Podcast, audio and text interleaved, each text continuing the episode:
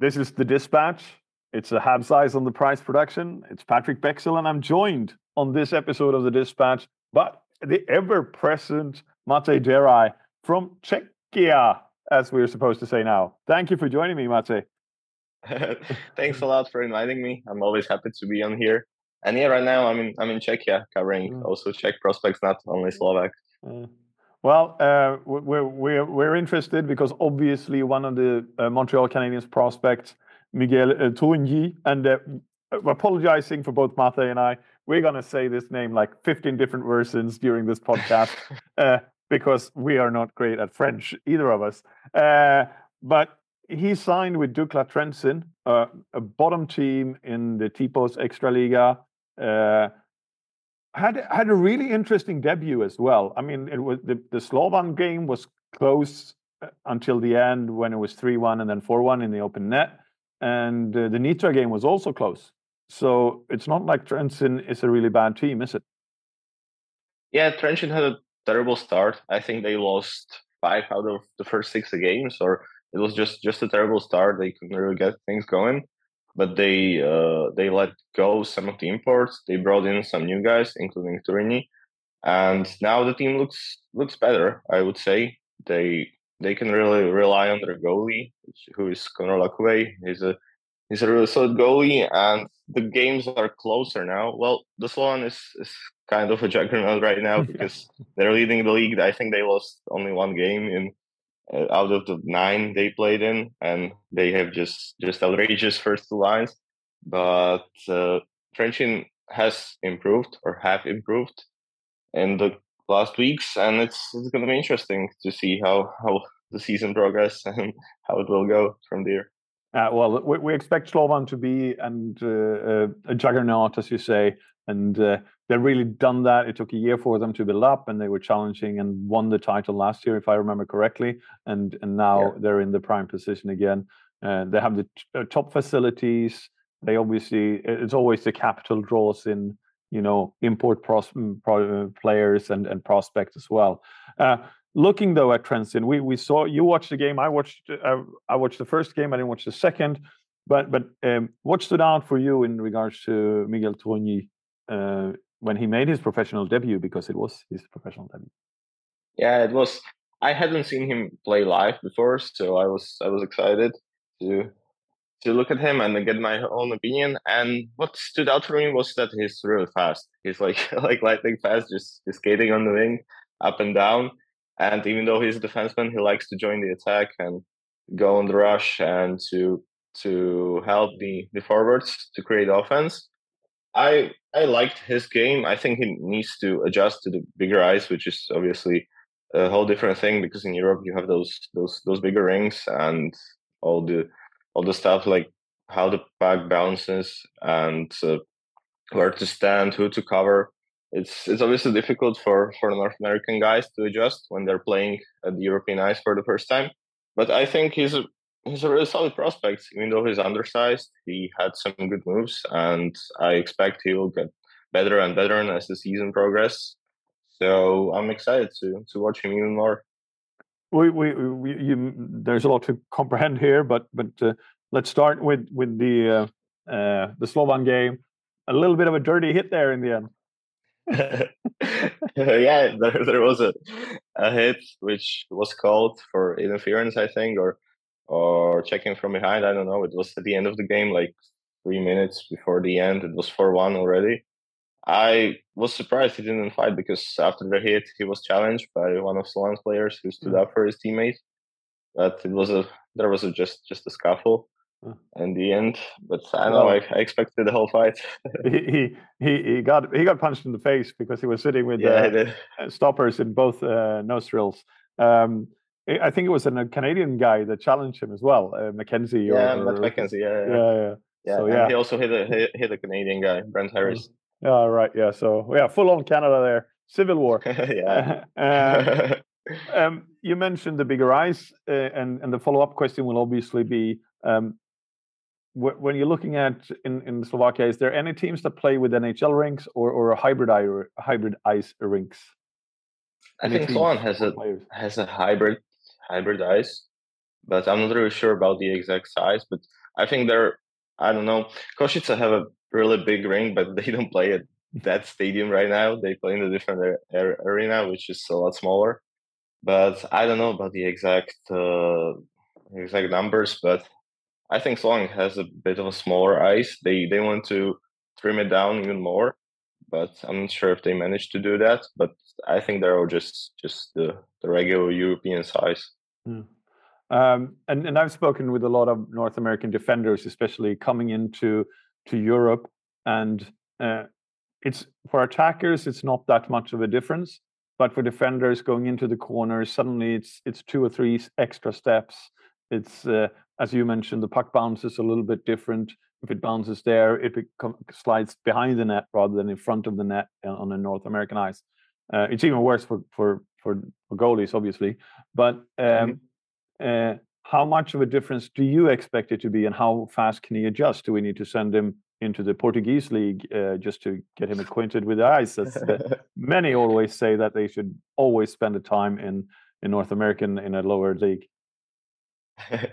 well, Turin is a is a younger guy. He's a good prospect. He's he's obviously talented and he's very mobile. So I think due to his his uh, skating abilities, he can adapt fast to the bigger ice because that's usually those type of players who benefit from the bigger ice.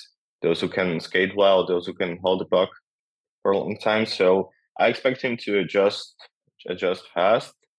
Um, the the different different sides or different side is is the defensive game and how to cover and who who to cover and close those gaps and play the defensive side of the game well. That's I think that's it's going to take a lot lot, not a lot of time, but more time than just just getting used to the ice on on its own. But I think he will adjust well because many guys have, have done this before, and we've seen some some good prospect in the Slovak league when when the COVID year came on, when the OHL and all the all the American all the North American major junior league were were mm. not playing. So I think he will adjust in in no time. Uh, interesting, interesting. And um, what kind of expectations should we have? I mean, um, the the Tipos Extraliga has uh, taken on a little bit of a, a uh, development league, uh, obviously with successful uh, Slovak players, but now also um, junior players going that way and, and getting a professional start. Uh, we haven't really seen that much from North Americans going to Europe with maybe getting to to the NHL as a final destination. Um, First and foremost, he only has two years of eligibility uh, for Montreal to decide to sign him or not. But looking at, at, at this year with Trenčín, uh, what should we expect? Well, I have higher expectations for Torini. Maybe maybe I'm the only one, but I think due to his numbers in the Q and how he played and oh, on his abilities, I think he should get big minutes with Trenčín. I think he played like around 20 minutes per game, if I'm correct. Yeah, I, I think average was two, 20 and a half or something like that. So yeah, that's 20 that's in the first so, and over 21 in, in the second. Yeah, so it's it's getting better and better. I think he should get power play time and and when he gets well he when he gets comfortable he should I think have a big role. I expect a top four role with Trenčín because he obviously has the skills. And I'm I'm happy Tipos Extraliga is becoming more of a development league because when yes, as you said, we had the successful draft and more and more guys are coming to to progress in the league when they're given the opportunity. Because before I would say before COVID, we didn't really have anyone who wasn't Slovak to play in the league at at his in his prospect years or after the draft or in his draft year. But there were some some quality prospects like Brandt Clarke came to Slovakia to play his draft year since the OHL wasn't uh, wasn't played, or even Ty Tullio or some other guys were here. So I'm happy if this means Slovakia league will have more and more uh, talented prospects. Uh, interesting. Um, one player that left the the uh, Tipos Extraliga was obviously Filip Mešár. Uh, you were a strong uh, proponent for for uh, uh Filip to go to the OHL and the Kitchener Rangers. Uh, it has happened. I don't know if you saw both games that he played for for um, Laval, but what do you think about the move? Obviously, you're you're you've been a proponent of the move. Now that you're right, uh, what can you think can benefit Mešár from from this kind of, of development? Yeah, it's it's always nice to be right, but uh, well, there are two different, I would say, two different opinions on on this move in Slovakia because some people think he, due to the fact he played uh, in the Slovak league with men for two years, he should continue his his career in a professional league. But I do think that when we look at Mešár and his style of play and how he was used in in Poprad, I think it's a good move because uh, Mešár is a, obviously a smaller guy, more more skilled, fast type of a player who can really create offense. And I think he projects as a as a top six player. He was drafted in the first round, and obviously Montreal want to want to want him to become a, a prime offensive threat. So I think the OHL is a good place because he will have he'll have uh, a lot of minutes. He will play in the all important situation and he will get used to to creating offense and be a be a top top offensive player on the team because he really didn't have that in Poprad in the last two years. He was mostly used on the, on the third line and he did play some games at, on the top line, but that was rather rare, I would say. So I think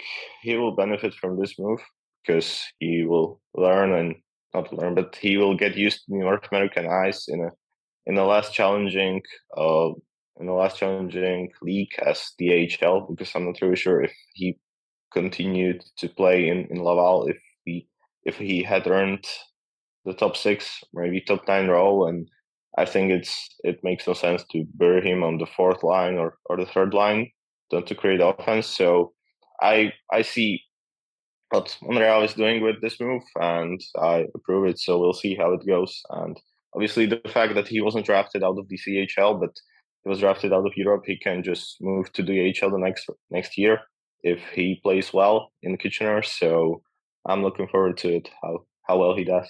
We we've seen this move uh, with uh, Jan Mysak as well, and obviously since you're Czechia, um, that that is uh, we've seen his development. It took a long a little bit longer time, but um, it is a valued uh, road forward. Obviously, um, we both know uh, because we compared notes about this uh, that uh, there has been questions in Europe in Mesh uh, in regards to Mešár if that was his agent putting out feelers or if it was went both ways.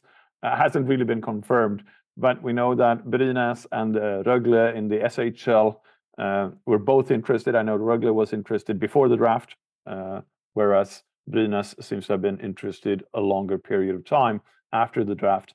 Um, the god of mischief is back and better than ever. Loki. Loki. Loki. Loki. Loki. Wow. Great to see you again. Critics agree Loki season two is marvelous. Great. And it's finally here. How much do you know? Let's assume I don't know much. A mind bending adventure spectacularly cinematic. I've been waiting for a moment like this. It surpasses all expectations. A little over the top, don't you think? I thought it was spot on. Loki season two, now streaming only on Disney Plus. Going to the SHL, which is more or less on the similar level as as AHL, um, would that have been a smart move playing against men at that kind of league, or should he have gone maybe in in in that instance uh, to uh, Hockeyallsvenskan, where we have another player that we'll talk about in a few minutes.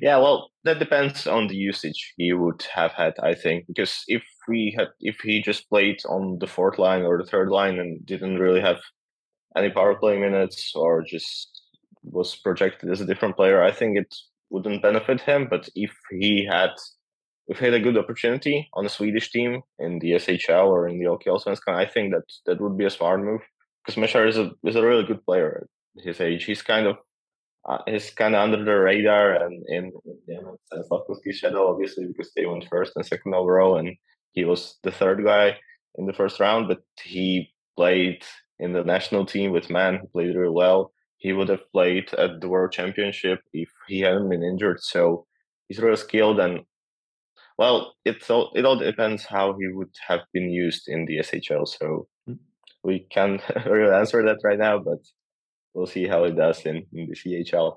Yeah. In Hockey Allsvenskan, five games, five points.